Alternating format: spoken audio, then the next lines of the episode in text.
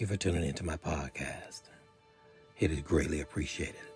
I will be asking the biblical question today with the answer Did Potiphar's wife try to get Joseph to sleep with her? The answer is yes and can be found in God's Word in the book of Genesis, chapter 39, verses 7 through 12, King James Version. Now I will share with you the historical, factual, and biblical event of Potiphar's wife trying to get Joseph to sleep with her.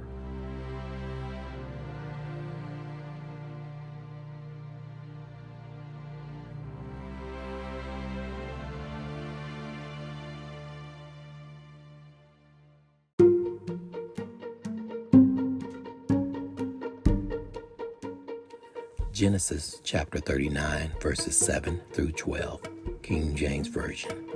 Verse 7 And it came to pass after these things that his master's wife cast her eyes upon Joseph and said, Lie with me. Verse 8 But he refused and said unto his master's wife, Behold, my master wotteth not what is with me in the house, and he hath committed all that he hath to my hand. Verse 9 there is none greater in his house than I, neither hath he kept back anything from me but thee, because thou art his wife. How then can I do this great wickedness and sin against God?